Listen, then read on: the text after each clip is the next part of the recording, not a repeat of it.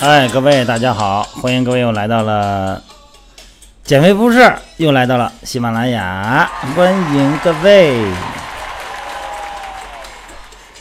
今天下午呢，昨天下午，昨天下午呢，我们那个三亚基地哈，那个宝昌国 宝昌国际哈，做个广告哈，宝昌国际，呃，快乐三个减肥训练营哈，呃，我们所有教练进行了一个 cut fat 演练。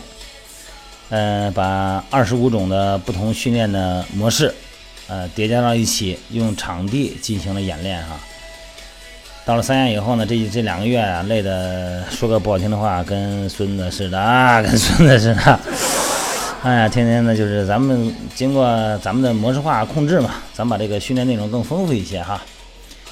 今天下午演练这个过程啊，就特别的精彩哈。然后呢，好多的会员都在围着看，这就这什么呀？这又轮胎又大绳，又是翻跟头，又是打把似的，这玩的是什么呀？这是哎，感觉很好奇哈。然后一看看教练累的那个样哈，就差把舌头给吐出来了。然后呢，然后那个全是汗，以为这个肯定消耗的多啊。教练，我们想参加这个这这这什么这是？我说美国的 cut fat 啊，我们想参加，我们想减肥，想快一点。我说这个强度啊，这强度太大了，它不太适合减脂肪了啊！不过肯定减脂肪，你看你出这么多汗，就说我这怎么跟你解释啊？时间也不够。我说今儿晚上吧，今天晚上我录一段这个运动强度和脂肪减肥的这个相互关系吧，大家听一听哈。说今天的主要话题呢，就讲讲这个为什么要用小强度、用长时间来做有氧训练哈？有氧训练的原则为什么是这么个强度哈？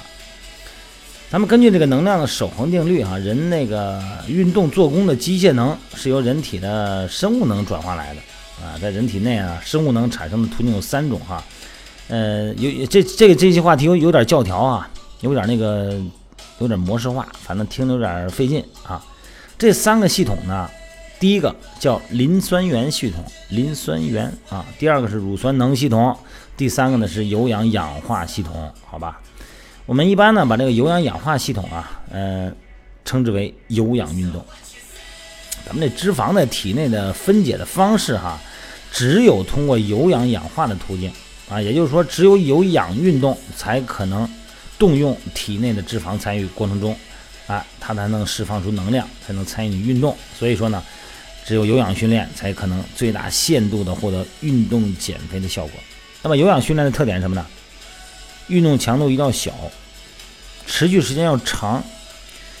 一般能长时间进行的哈，呃，富有节律性的、周期性的、全身性的运动，大部分呢就是有氧训练。你比方说这个快走啊、慢跑啊、马拉松啊、长距离的游泳啊等等哈。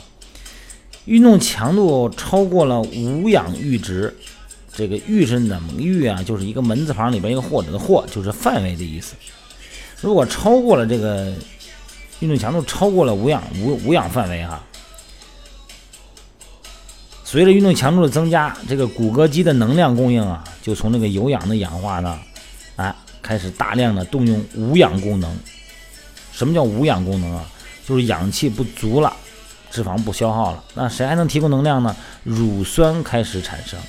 乳酸的产生呢，是在肌肉细胞内啊，这个酸碱度下降哈。啊，啊从而抑制呢有氧氧化的功能的系统的很多酶的活性，那么脂肪氧化呢功能比例呢它就会明显的下降，因为它是消耗是糖分嘛，糖分会产生乳酸啊。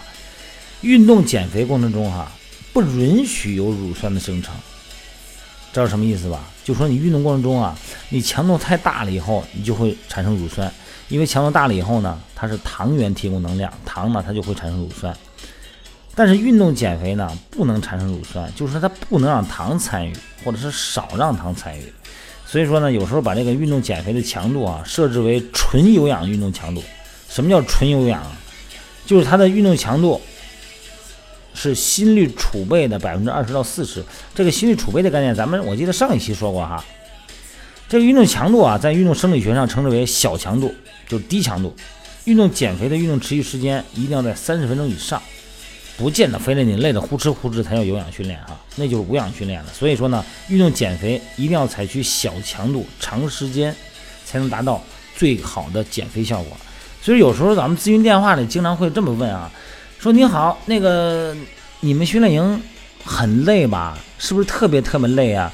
因为我看到电视节目有一些减肥栏目哈，弄的这些队员、这些减肥的人好像特别辛苦哈，啊，死去活来的，那个嘛是为了作秀，那也就是为了提高收视率。如果你要弄得轻轻松松的，那那玩意儿它没有，它没有励志效果，是不是？它主要为了励志，它弄一些苦难啊，让大家感觉我不容易，我得了今天的成就我不易，我要保留啊，它要这种收视效果。实际上，真正减肥啊，它不能太累。你太累了以后呢，它就不是有氧训练。所以说运动强度太大并不好哈。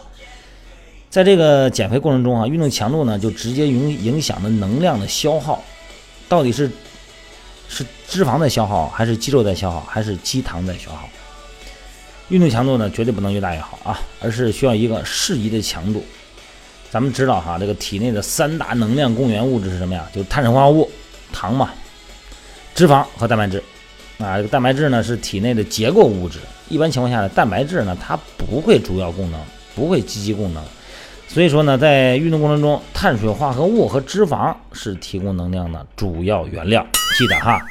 但是它们提供的能量的方式和特点不一样啊，特点是在不同的运动强度过程中呢，这两种物质消耗的产生能量的比例不一样。只有在中低强度的时候。脂肪相对消耗的才最多，运动强度如果太小呢，脂肪消耗的绝对值呢也较小，所以说减肥呢就没有效果。如果运动强度太大，这个话题好像有点重复昨天的话题了，没办法，聊着聊就聊到这儿。